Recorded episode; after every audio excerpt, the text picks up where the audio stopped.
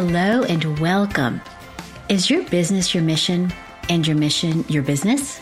If yes, you found your tribe. Whether you feel like it or not, you are avant garde, going your own way, making your own path, doing it like no one has done before. And the answers to the challenges you're facing aren't in a book. My friend, you are not alone. This is the Avant Garde Entrepreneur Podcast. I'm your host, Trisha Bailey a mission minded serial entrepreneur and traveler.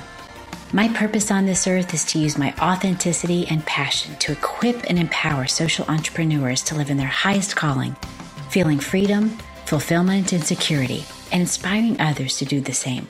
Join me for stories, tips, and tricks for taking avant garde inspired action in your business so that you feel encouraged, equipped, empowered, and unstoppable. I believe it doesn't have to be hard to be right.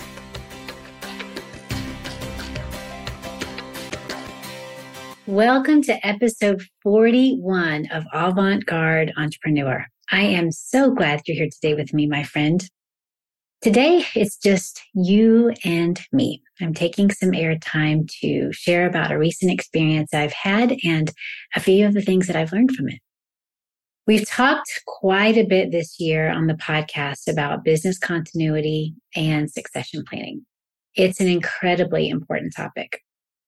In episode 28, John Guywitz, a business advisor, talked about the importance of beginning with the end in mind when it comes to your business. Running your business as if you're going to sell it one day, whether you plan to or not. This increases its value, which enables you to increase your impact. In episode 38, Joseph Pierre talked about his experience selling his business, a CrossFit gym in Jordan, and the value of having systems in place for a smooth transition, and also about how much quickly, more quickly it happened than he ever anticipated. And in episode 39, Dr. Jim King shared that the number one trend and change in trajectory for impact businesses, whether you consider yourself a social entrepreneur, missional entrepreneur, impact, faith driven, whatever you want to call yourself. But the number one change in trajectory is that impact businesses are now being viewed as investment opportunities. All these episodes, plus several others from the year, point to the importance of and tips for getting your business running at maximum efficiency. Part of what makes you unique is your dedication to your social mission, the people part of your business, whether that's your staff, the community outreach programs you have, or your customers. And it's so easy for the social mission aspect of your business to really consume you, which invariably takes away from your ability to run your business as well as you might like. And you really are forced to compromise sometimes. You're forced to compromise your time, your resources, and in some case, you're forced to compromise your values. The love that you have for the people you serve, it's always what makes you think that you'll never retire, you'll never sell, or you'll never ever do anything than what you're doing right now. If there's one certainty in life, it's that life is uncertain. And having a strong, solid business enterprise makes for long term viability.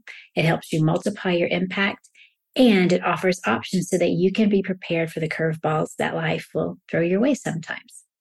If you've been listening to the podcast, watching it on YouTube, you joined me in my free masterclass or are a member of Avant Garde Entrepreneur Academy, you know that I am still in business, just like you juggling multiple stakeholders and conflicting demands and somehow keeping it all together.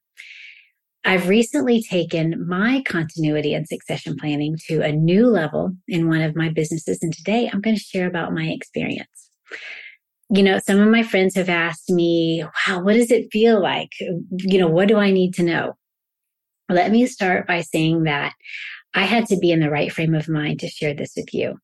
It's been a very high energy, then very high fatigue process, then high energy, high fatigue. Sometimes I feel really clear and sometimes my thoughts are a little bit muddled. And I think that, you know, maybe later after more time has passed, I might have a different perspective and more to add on. But for now, fresh off the merger of my company, Here are my top five tips for you. Number one, start now. It takes longer than you think or plan for.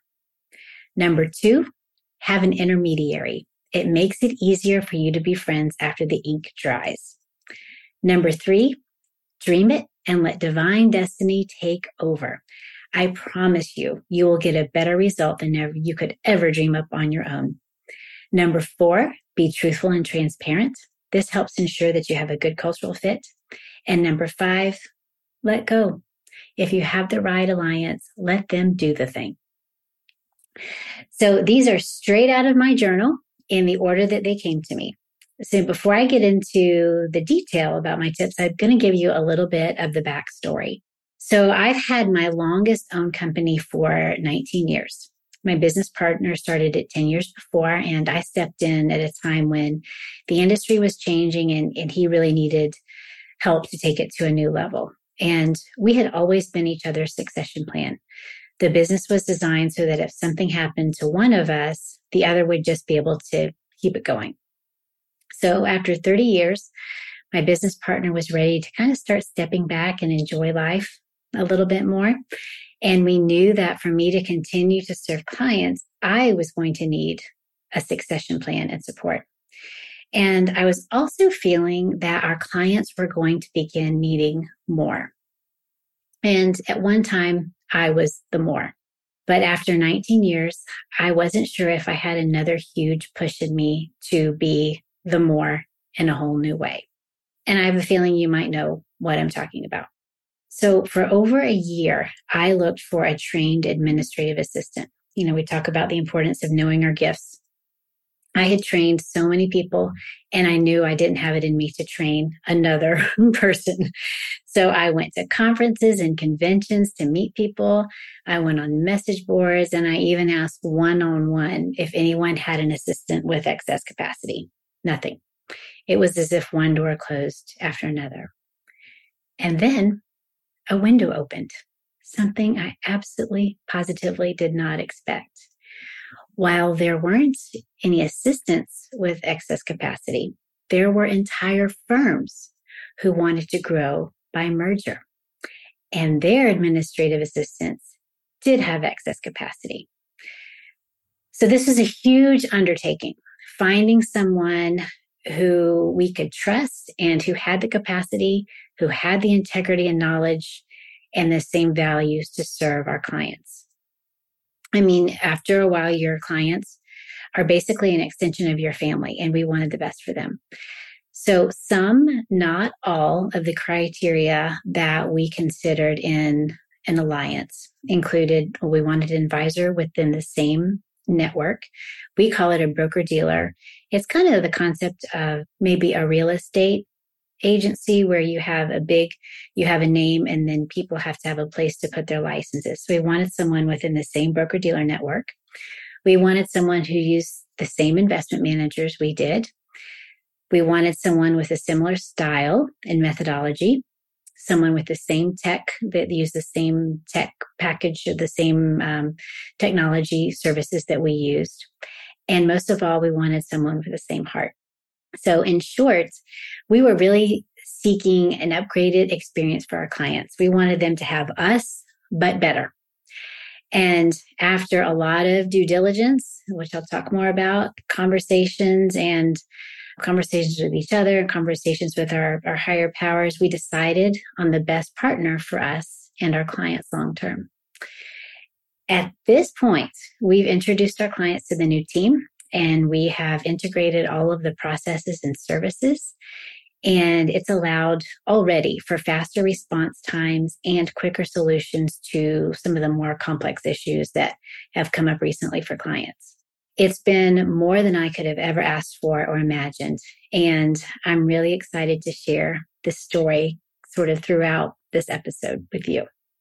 And some of the clients they listen to the podcast. So if you're one of them, you're going to get a little bit more of a behind the scenes from a business perspective of what the transition has been like. For the sake of streamlining the discussion, I'm going to use the terms buyer and seller, just because there are so many different words that we could use. So I'm going to use the term buyer to include whether it's an all out buyer, a merger partner, or an alliance. And I'm going to use the term seller because that means you as the owner. So you either started it, you're the creator of it, you're the steward of it. So basically, in all cases, there is some form of capital that's exchanged, whether it's money, shares, or interest. And you, as the owner or creator, will be with continuity and succession planning, will be receiving something in exchange for your years of work, creativity, design, and your investment. Someone is buying all or maybe even just a small part of your organization or buying into it. So whether it's tangible or intangible, you are selling something and they are buying something. So while your situation will be different, you can take what I'm going to share and cross reference it with your own perspective and your own situation. But i just want to share just kind of for the sake of time so i don't have to use the the uh, different words over and over again. I'm going to try to stick to buyer and seller even if it doesn't mean an all out buy or an all out sell. So i also want to be really careful and over, I don't want to overstep in terms of advising you. What I'm sharing with you, I'm offering my perspective from my experience, and I may add some color based on what I know some of your situations to be because I work a lot with, with you one on one. But this is no substitute for involving an expert, someone who's in mergers and acquisitions. I know that sounds like a big word, but it is mergers or acquisitions, or someone who's a business advisor because when you hear what I share, really my hope is that you'll be encouraged to go out and find someone sooner than later to help you get ready for this and to walk this process through with you. So, whether you want to admit it or not, my friend, you cannot take your business with you from this life into whatever is beyond. And now, some detail on my tips for you. Tip number one Start now. It takes longer than you think. It took 19 years to build it, eight months to get the merger together, and a little over four months to transition operations. It has been a very lengthy and intensive process. I had this kind of a funny story. I had this Gantt chart that I built. You know, it's one of those things that you can create it in Excel and it's like a basically like a timeline of activities and people that are involved. And I created it for this process really so that I could kind of get my head wrapped around all the steps, all the operations and process that we were going to need to to combine. But also once I started to do this, it started to feel more real for me putting this this chart together. So I mean, you know, I'd been in build it mode for 19 years. And so the idea of combining forces and joining with another firm it was it was a lot to to think about. So putting the chart together really helped. But I'm not telling you that for that. I'm telling you for this. So I, you know, was mapping out all the processes and and everything. And the funny part is that my husband John, as you know, he was in episode 20 and I think 27, 28. He's a business advisor, mergers and acquisitions guy. He looks at my chart that I was so proud of and he gently says, That's a little ambitious, baby. but God's in it, so we'll see. So that was kind of his way of saying, You're crazy. It is, there's no way it's going to happen that fast. I'm not going to get into a lot of detail, but the broad steps include first of all, you have to have evaluation of your business. Second, you have to have, there's due diligence on the firms who are potential buyers or merger partners. And that due diligence invo- involves not only financial, but also cultural. And this, that part could definitely be its own episode. Once you've decided on a merger partner, then there is proof of the valuation for your business of your business to the lenders. Then there's more proof of your valuation because lenders need more documents. Attorneys go back and forth with the language between the contracts to make sure that they are aligned with both parties. And then there's the closing process, which involves both parties, the, you know, I'll call just in general the buyers, the sellers, the merger partners, the lenders, the attorneys, the accounting professionals. And then there are also um, these silent forces. And we didn't have this in ours as much, but I know that they exist where there might be someone else who's kind of in the background, whether it's a spouse or an adult child who maybe has a sort of interest in something going their way. So there may be some, those people that are kind of in the background saying things or sort of adjusting things in a way that things come up at the last minute.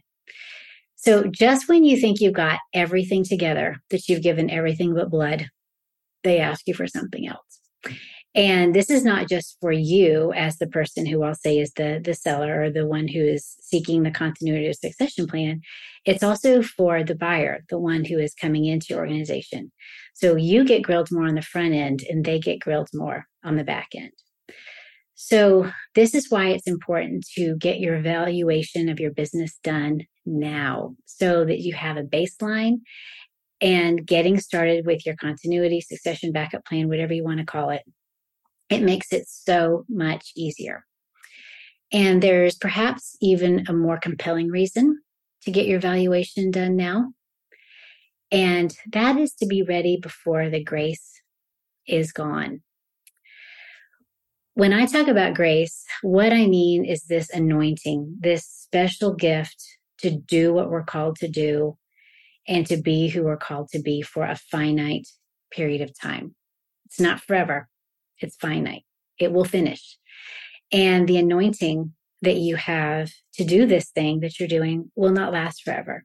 The grace will be gone one day, and you must be prepared for that. And I'm speaking directly to many of you who have a leadership role outside of your business.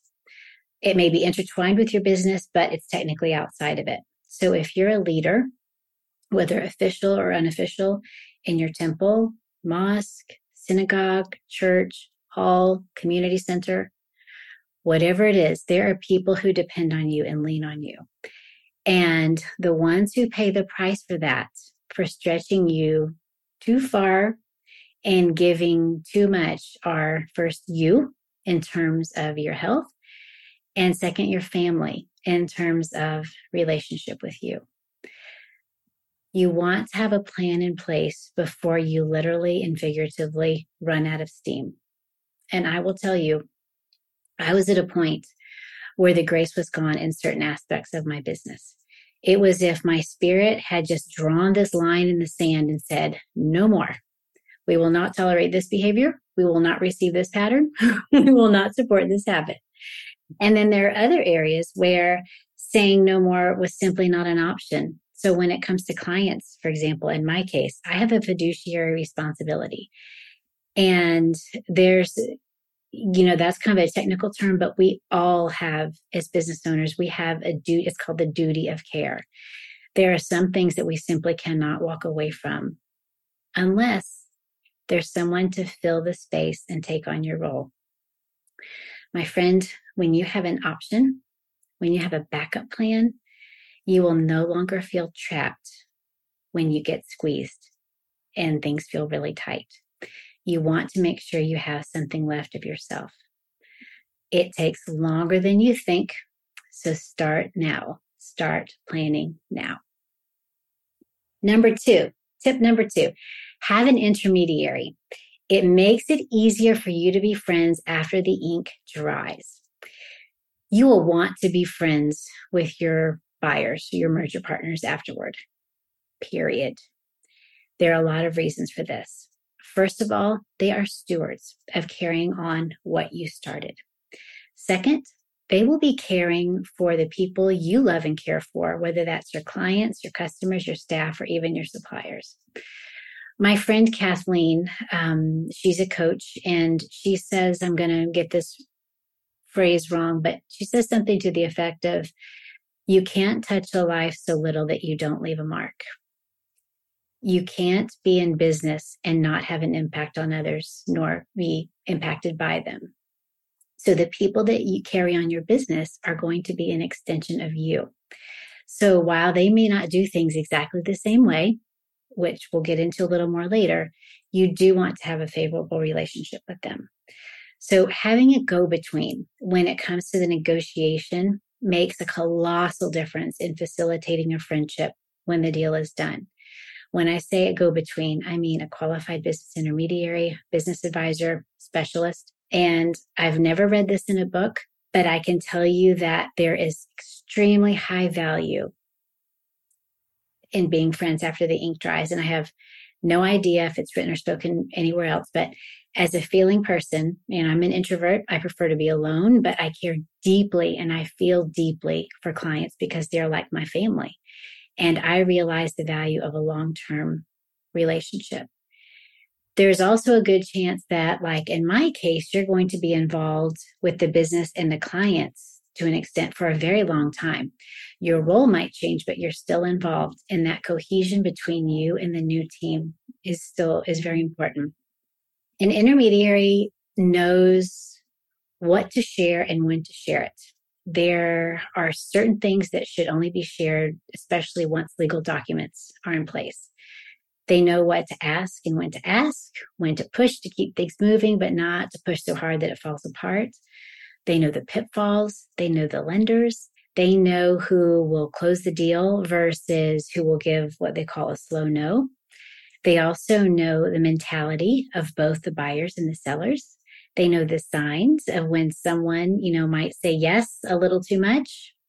And then in the end, they might in the last minute do something that's unexpected and hoping that the other party is just so worn down that they'll agree to it.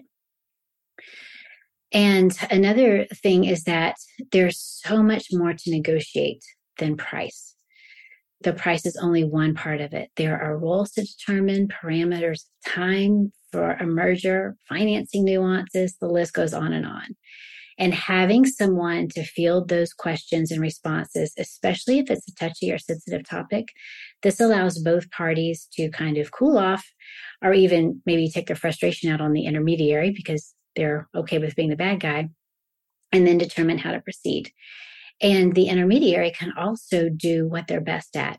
They can reframe a situation, they can present it in a new light, and they can offer more favorable long term implications that might not be obvious in the now that keeps a deal together that might otherwise fall apart. So, in short, having an intermediary who's not afraid to be the bad guy makes it easier for you to be friends with your buyers, your merger partner, or your alliance after the ink dries. This episode is brought to you by Avant Garde Entrepreneur Foundations, where you can go from contemplation to clarity in just six weeks. How incredible does that sound?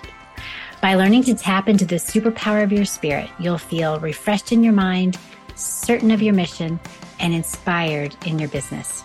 Go to trishabaileyphd.com forward slash AGEF dash waitlist for more details. You can also find the link here in the show notes. Tip number three dream it and let divine destiny take over. I promise you will get a better result than you can dream up on your own. I wrote out the most ideal situation that I could imagine when it came to an alliance. That's what I was calling it in my mind at the time or on paper.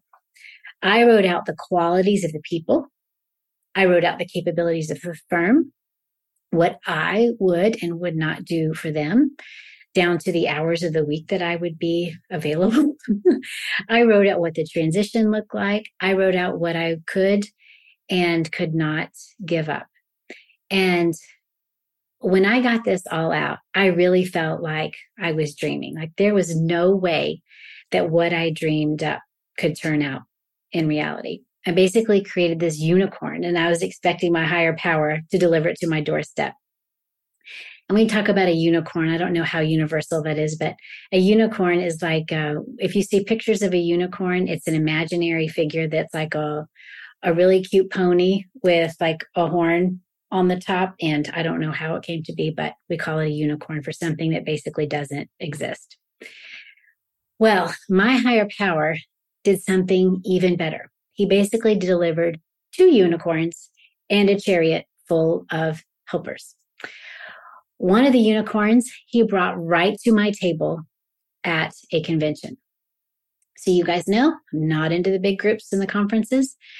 I literally, when I go to events, I literally pray that my spirit will bring me the people that I need to talk to that I'm supposed to meet. And I mean to me, like, because the noise and the chaos, which, you know, is really exciting for other people, is exhausting to me. So if I'm walking through a room, I will be walking, not going up to people, making idle chit chat.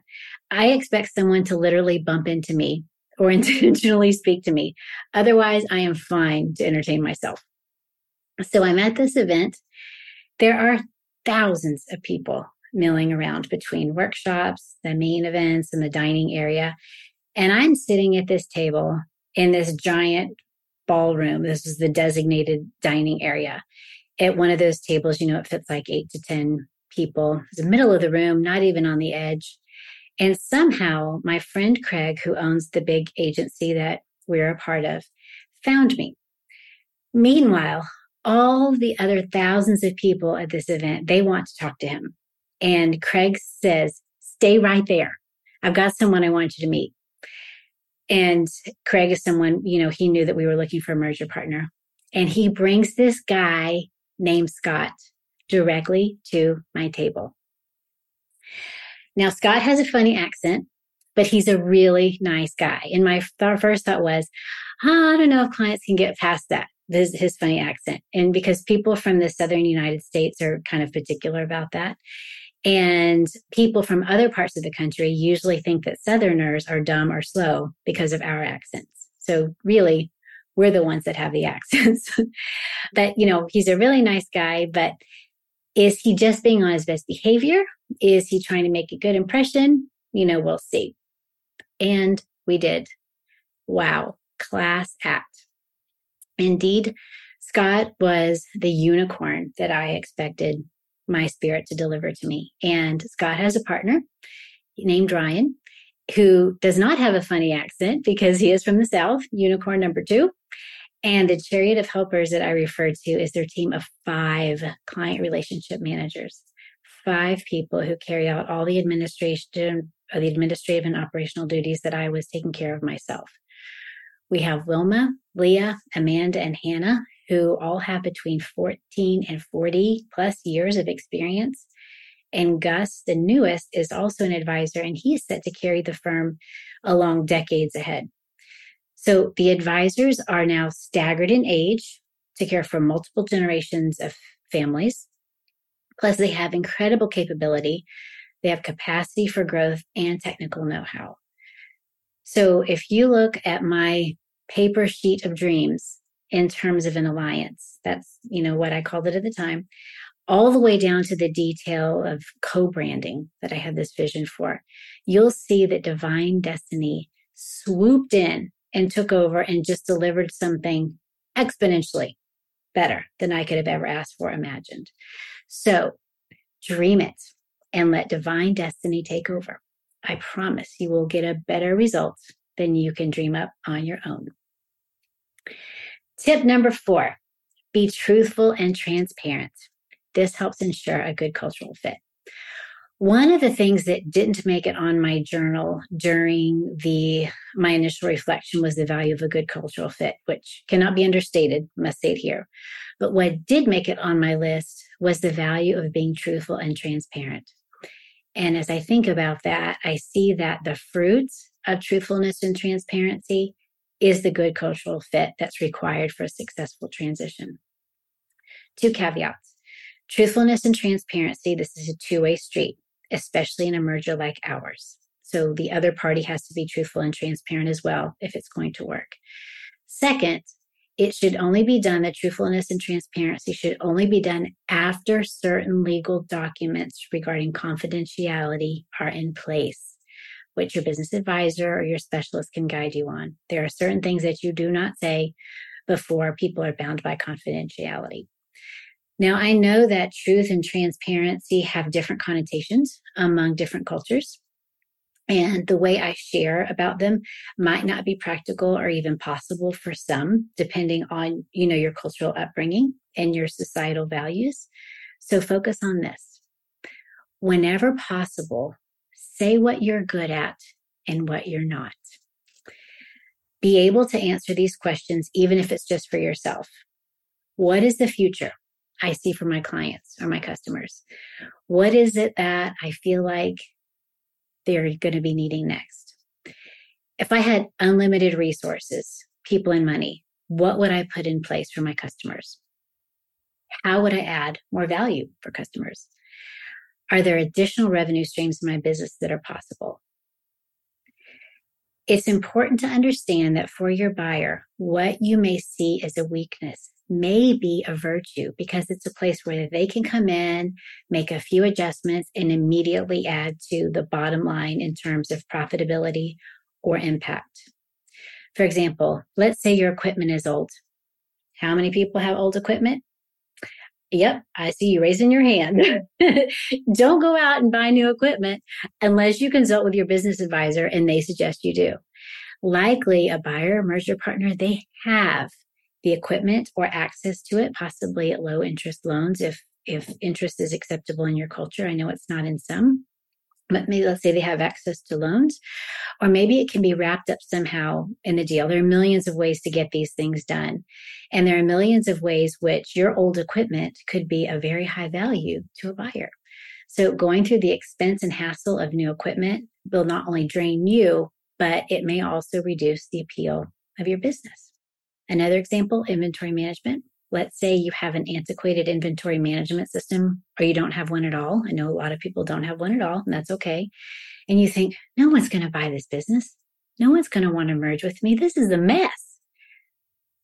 Well, why is it a mess? Well, it's because you don't have the time to do the research to find the best one. You don't necessarily have the money to invest in it, and you don't have the risk threshold for an experiment. What if something goes wrong? So, what if there's someone out there who does have a great inventory management system? They've got all the bugs worked out, the kinks worked out, they have the excess capacity in their staff, and they're looking to grow by a longer term acquisition or merger. They could simply possibly buy a new license, install the software in your computer system. Voila, you check two colossal tasks off your list. You have a proven inventory management system and you have a succession plan. So these are just two examples but they are and you know they might sound a little outrageous but they might also hit very close to home for you. But this is part of why transparency is so valuable. Your weakness could become your biggest selling point. It's also another big hint to working with a business advisor who can help you see opportunities that might seem right now to you like dead ends. So when it comes to asking questions i'm accustomed to asking a lot of them and I rarely speak unless someone asks me a direct question. Learned that a long time ago, and that's always worked for me. So I asked myself a lot of the questions up front, and most of them came from asking myself the questions that I shared with you earlier. So in my case, I could see that things in our industry were getting more and more complicated. The state and tax laws are changing, and clients were going to need more sophisticated financial planning than what we had the current capacity for. It wasn't that I couldn't do it, or learn it. It was a function of the people and resources. And, you know, door after door had closed when it had come to finding an administrative person to kind of fill the gap. And I could do this really well for a few people, but not for everyone. And my concern wasn't what was I missing now? It's what do I not know that I'll need to know? And will I have the capacity and the grace to learn it and implement it then? So it's not about now, it's about later. So, my honest conversation with myself and my truthfulness and transparency with Scott and Ryan is what made our merger incredibly attractive to them because that's what they excelled at. They excelled at this really sophisticated financial planning. Nothing was broken with their business model. They could simply overlay theirs on top of ours. And they had the human and financial resources to give our clients exactly what they need, even if the clients themselves had no idea that they needed it yet. And also, when you share your heart for your people, it really helps potential uh, team members because that's who you're talking to. If you're talking to a, a merger partner, alliance, or buyer, they're potential team members. If you share your heart with them, then they understand you. They understand how you relate to your clients. They understand your clients and they can help envision a unique role for you in the future that you might not see for yourself. I say this all the time. The answers to your challenges are rarely in a book. The answers are in you. So many things that I've done, there was no playbook for. I just figured it out and I made my own path. And my guess is you do too. So just because you don't necessarily see a role for yourself does not mean someone else who is sort of a few degrees removed from the situation might not see something new. So this is why truthfulness and transparency win out over secrecy and deceit. Truthfulness and transparency at the right time ensure that you have a good cultural fit that serves not only this generation, but the next. And tip number five let go. If you have the right people in place, let them do the thing. If you have chosen the right people, the right partners, business, and team, then you must let go and let them do their thing. It's leadership 101. Do not give someone a job and then take it away from them, whether it's an employee or a partner who is part of your succession plan. They will do things differently and possibly better. In fact, probably better. Why? Because they are called to it. They are anointed for this time. They have this fresh dose of grace. This is their gift. And you can still be involved. You may still run the show. That depends on the arrangement that you and the buyers make, or you may have a different role. Some of the biggest international brands were formed because of mergers, because you had two very independent, strong willed business owners who just had enough of a check in their spirit to know that they couldn't get to where they needed to go by themselves. And so they merged. Personally, I am loving my new role. I get to do all the fun stuff with clients without the paperwork. I get to meet clients for coffee. I get to walk and talk on the phone for an hour if I want to because I don't have other calls coming in.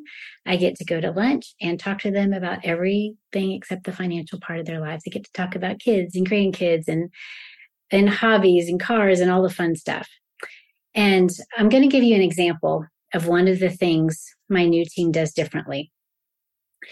And the reason I'm going to give you this example is because if you listen to it, you would think that it may sound like a judgment, but it is quite the opposite. So, in the summer months between Memorial Day and Labor Day, which Memorial Day is in May in the US, and Labor, it's like the last weekend of, uh, usually the second to last weekend of May, and Labor Day, which is usually the first Monday of September.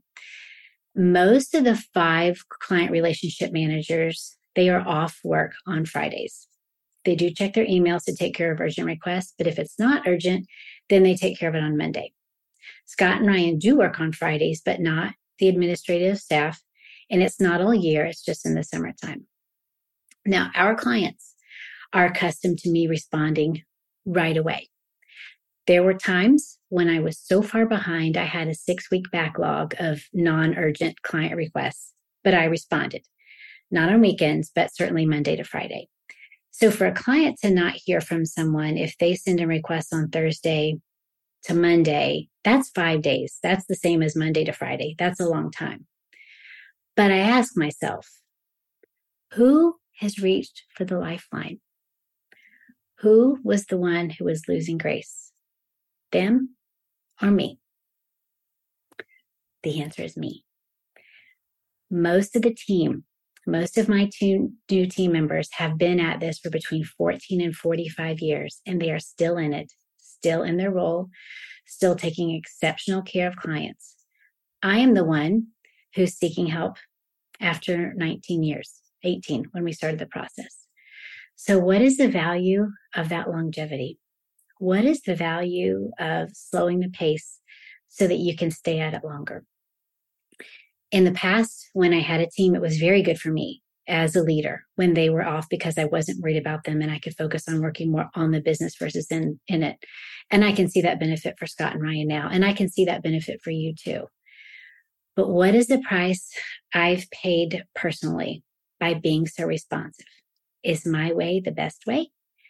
Maybe it was for a season, but certainly not forever. So as a leader, I challenge you to ask yourself the same question Is your way the best way? If your immediate answer is yes, are you certain? Are you sure? How long can you keep up this pace?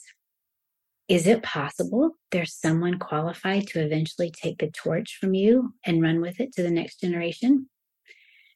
You know, it may not be someone from your own town or your even your country with our digitally connected continents. Is it possible that there's someone out there on the planet that's for you? So, my friend, seek and find. And when you find them, let go. They will likely do the thing better than you. So, here's a summary of my top five tips.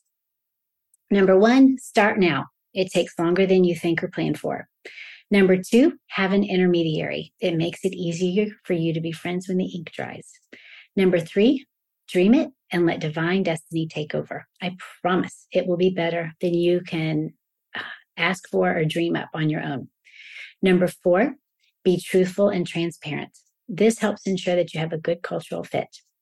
And number five, let go. If you have the right alliance, let them do the thing. My friend, I hope this episode encourages you. Even if you feel like you'll run your impact, missional, social, faith driven enterprise forever, I can promise you this you cannot take your business or your to do list with you when you take your last breath. Do yourself, your team, your customers, and your suppliers a favor. Invest in the future of your company beyond yourself. Get your continuity plan in place. And no, you will not know how to do each step, but have you ever? Don't we all sometimes just figure things out as we go? And the best part is, there's an army of people just an email or a LinkedIn message away who are more than happy and honored to help you once you're willing to help yourself and your business. Thanks for listening to this episode of Avant Garde Entrepreneur. I hope you feel encouraged, equipped, empowered, and unstoppable. If you enjoyed what you heard, share it with a friend. If you haven't already, subscribe, rate, and review it here on your podcast player. Questions, comments, or feedback? Connect with me directly at trishabaileyphd.com or on social at trishabaileyphd. Now, you go and get back to making the world a better place. I'll see you back here soon.